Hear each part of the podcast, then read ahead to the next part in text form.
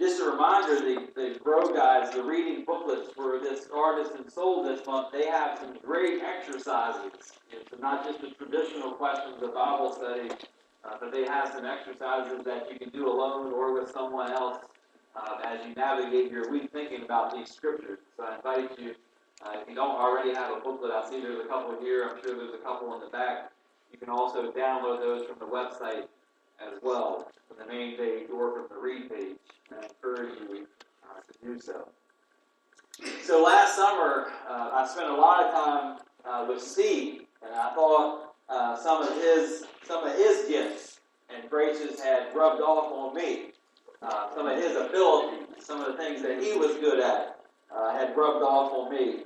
I quickly discovered one day and all the moving from the old parsonage to the new parsonage that that simply um, is not how it works. Uh, Steve has this amazing ability uh, to be able to, to look at something, and uh, it seems like I know he carries a, a measuring uh, tape uh, or and rulers and all that kind of stuff, but it seemed like to me uh, that he could just look at a doorway and say, you know, this is going to fit or this is not going to fit. Now, in reality, he was measuring when I wasn't looking. Uh, but so I thought, you know, just like I was his Robin and he was Batman, uh, rest in peace. Uh, not saying Steve, dead, but anyway, uh, let's move on. This has gone down the wrong road. Uh, but anyway, uh, to the point. So we were trying to move Asher's bed to his new room. And Melissa said, let's make sure before we go to all this work that it's going to work in his new room. His new room has a cutout, and so it has to uh, fit in there. And so I went upstairs uh, to the new room, Asher's new room, and I looked at it, and I was like, yep, that's going to fit. And we'll have two or three inches to spare. Uh, so I went back downstairs and, and told Melissa, I said, yeah, we can go ahead and go get Asher's bed from the old house. It's going to fit. And so we go up and we start moving the bed to the, to the new room. And sure enough, we're about two or three inches short. and uh, I had not accounted for the, the molding. I think that's what you call the stuff at the bottom. Um, nor had I measured, nor had I was I was not even close. And so when you're dealing with houses and construction and carpentry and architecture and decorating, you need to pay attention to the what? Details. That's right. There's this old adage that the devil is in the details, right? Everybody's heard that? Amen? The devil is in the details. Well, Erwin McManus, uh, he's actually a pastor out in California. Maybe Pastor Melissa mentioned it last week if you were here. Um, he started this whole movement, this whole church movement based on uh, art. The Mosaic community is what it's called. And he's doing some wonderful work. And, and uh, so he writes a lot about art in relation to God. And so he reminds us there is this old adage that the devil is in the details. But the artisan, he says, understands that when life is a work of art, when we value our craft, when we embrace the elegance of workmanship, it is in the details that we experience the divine. It is in the details that we experience the divine. So we flip that old adage on top of its head, often as the scriptures do. It's in the details that we experience the divine. And so it is that we come to this second week of this series when we're thinking about, in terms of the artisan soul and being created in God's image and God as the creator of all, um, that we are to become guardians of a process. And this process, including details in every aspect of life, um, is actually a gift from God. And so we're going to see what we can learn uh, from the artisan soul here uh, that can help us with our daily walk um, with God. One of the things that, as summer is approaching, uh, that I'm working on is kind of organizing or directing uh, some of our summer camps. And uh, we have four uh, camps the art camp, the sports camp, uh, the VBS that will be in the daytime at the park, and VBS in the evening. And then we have some campers that are going to Camp Harmison, uh, which is an overnight camp in Bertha Spring. But those four camps that are here in our parish, um, we already have about 200 kids registered. Amen? 200, yeah. yeah. So, so with that comes some um, things that we have to be prepared for. And the art camp is new this year. Sports camp we did last year, we're doing that again this year. And the art camp is a new experience, so we're very excited about that. And one of the things that I have discovered, um, there is a great difference between uh, organizing and directing an art camp and organizing and directing a sports camp. Amen? And uh, so I get that firsthand at home because Annika is helping out with the arts camp. And the way that her mind works is very, very, very, very different than the way mine works. Amen? Now, her birthday buddy over here is Sharon, right, Sharon? Sharon's mind works a lot like Annika's mind, uh, not like mine. And, and so I am learning from Sharon and from Annika, and it's a good thing. It's a good thing. You see, the sports, here's how it works. And I have to you know, keep reminding Annika, I have been directing camps for 22 years. I used to direct baseball and basketball camps, fresh out of college. I can't believe I'm, I'm getting that old, but for 22 years of one variety or another, but never an arts camp. I've been directing these things. I know, I keep telling her over, I know what I'm doing. Stop it. Uh, I don't speak to Sharon that way, uh, but to Annika, that's right. So anyway, uh, with that, um, the sports camp, get these coaches lined up, and they just want to know what time and which day do you want me to show up. And that's it. And then I can organize all the stuff behind the scenes. Well, Annika Sharon and Kathy and some other for the art camp, guess what they want to know? Details. Details. And, and that's a good thing. And it's a wonderful lesson for me as a non artist, is that, again, these details are very, very important. How many kids? How many? How long are we going to have them for? Uh, what's the budget? How many? Whatever. How many helpers am I going to have? All the important details, uh, so that they can be prepared, and it makes complete sense. Because in my athletic mind and my background, uh, details are important. However, when the game gets going, if one of my athletes makes a mistake, what happens?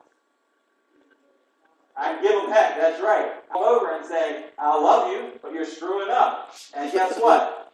We're going to fix it here in this timeout. Or, as a player, Asher makes a mistake on the field yesterday, makes an error, or six or seven errors in the game yesterday. He really did. I'm just joking. Uh, he had a fantastic game. But anyway, uh, he can make up for it on the next play, right? In basketball, you make a mistake on the offense end, you can run back, make up for it on defense. And so the details, although important, are less important in athletics because you have opportunities and times to make up for it. Well, guess what? When Peg is playing the hymn this morning and she misses a note, which she never does. Where is she? She's not there. There she is. She quit. She left. She left. So Peg, she can't go backwards. She can't say, wait a minute, I'm out. We're going to start that all over again. She can play the second verse, right? That's right. And so that's why it's very important for Peg and for Donald and for our praise band and for Jason and Cindy and all of our music folks that are leading worship to have some details ahead of time. And Peg is here during the week practicing her hymns and the songs, especially the ones that Pastor Melissa picked out that none of us know. Right, because she can't start all over. She can't call a timeout. And, and so particular to details. If you're making a painting, if Sharon's doing a painting, and she's been commissioned to do a great work on a mural, she's got to pay attention to every stroke. Because, yeah, she can make some corrections along the way, but the details in those paintings matter. And so it's a different way for our artisans to think about life and their work and their wonderful lessons for all of us uh, to learn. And so, um, if anyone um, has taken the time to read these Hebrew scriptures, um, like I mentioned with the kids, we were kind of struck by how unbelievably detailed God is when God gets involved in the creative process. Those first couple pages of the Bible, very, very detailed um, about how things were created. When he gives Moses the project, very, very, very detailed um, in the process. And then here in, in the Chronicles uh, that Mike read for us, uh, when we're talking about building the temple and giving the instructions to Solomon, very, very, very detailed in the process. And so we have here God thinking like an artisan, because God is an artisan. God's a creative being. He's the one that creates everything. He's very creative. And so he's coming at this from this artisan soul. And so he's thinking like Annika. He's thinking like Peg. He's thinking like Sharon. And it's something that all of us uh, can learn from here. And so here we are in the part of the story of Israel's history uh, where there is no temple. And it has been placed on David's heart that you know God needs a place to live. And so we've had in other places of the scriptures been back and forth between David and God. And, and ultimately what we discover is that, yeah, uh, you know, there is going to be a temple built, but you're not the one uh, that's going to do it. And God here, if we back up from the scripture where uh, Mike read for us in the beginning of chapter 28, um, God gives David a very specific answer here on why he's not to be the builder. And one of the things he says is, You are a military man. You've shed blood. You've poured blood out onto the ground. And so that's one way to look at it. You're a military man. Your mind is thinking differently. You're a soldier. And so, therefore, um, you're not going to be the one that builds the temple. Your son is going to build it, Solomon. Solomon is the artisan here of this temple project. And so then we go to this very long reading, this very long passage of Scripture. Uh, it's long because God is going to get involved in giving David these details. And David assembles all the leadership, and as he's transitioning this power and authority over to his son, we're going to get very specific details on how this is going uh, to go about. Room by room, space by space, inch by inch. All the details, the way it's going to be laid out. And not just how it's going to be laid out, but how it's going to be built. Not just how it's going to be built, but with what materials. And then he's going to provide all these materials for the building. Then he's going to go on and say, you know, this is what's going to happen in this room. And so this is why it needs to be that way. This is what's going to happen in this space. And this is why. Here's who's going to be serving in this space. And he lays out uh, the different types of servants that are going to be in space. And, and that's why the detail is there. Ultimately, we get to verse 19. When he gets to verse 19, he says, All of this the Lord made clear to David directly in a document, including the plan for all the work. And so the divine here, God, our God, God of Israel, the God of Moses, the God of Abraham, the God of David, is an artisan. He is the creative one. He is the one that is found here on the details of this passage, of this project. And so, as we go forward, we see that uh, as this plan is about to unfold, uh, David continues with, um, first of all, Solomon, don't be afraid. With all these details and with this plan, uh, God is going to be at your side. He will not leave your side. God is going to be with you. And then, as we, if we would read, and you should for homework, into the next chapter 29, we're going to discover uh, that David's going to assemble some leadership and assemble some other artisans. And there's going to be some specific pleas for this is what we need for this detail. This is what we need for that room. This is what uh, Solomon needs in order to get this job done. He cannot do it alone. And so it gets very detailed in terms of how it's actually going to get built.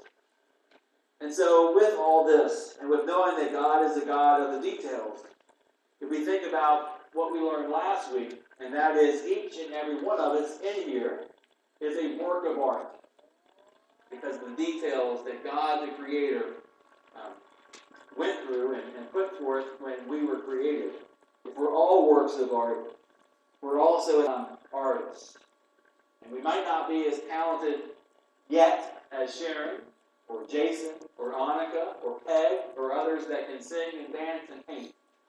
Uh, but all of us are artists nonetheless if we believe we were created in God's image.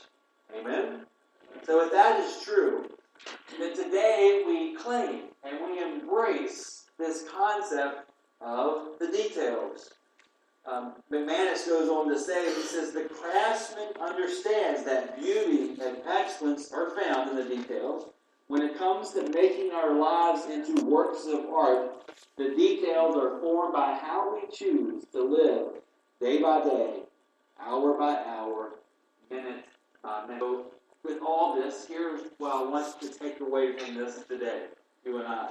I want to take away that final statement, and that is wherever we are this day, as we go through this door, remembering to give every detail of our lives over to God and say and claim the fact that we are an act or we are works of art. And if I'm a work of art, and God put those details into me, and I'm going to live them out day by day, hour by hour, minute by minute.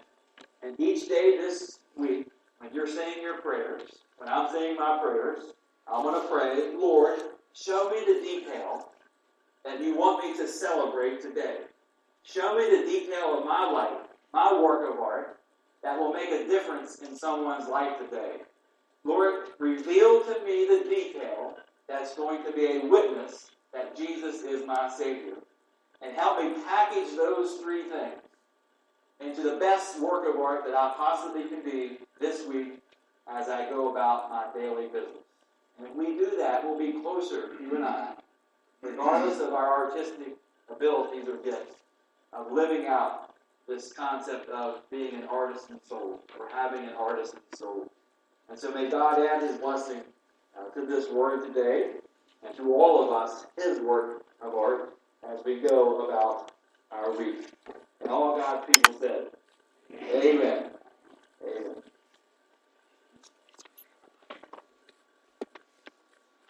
We're going to now turn to page 880.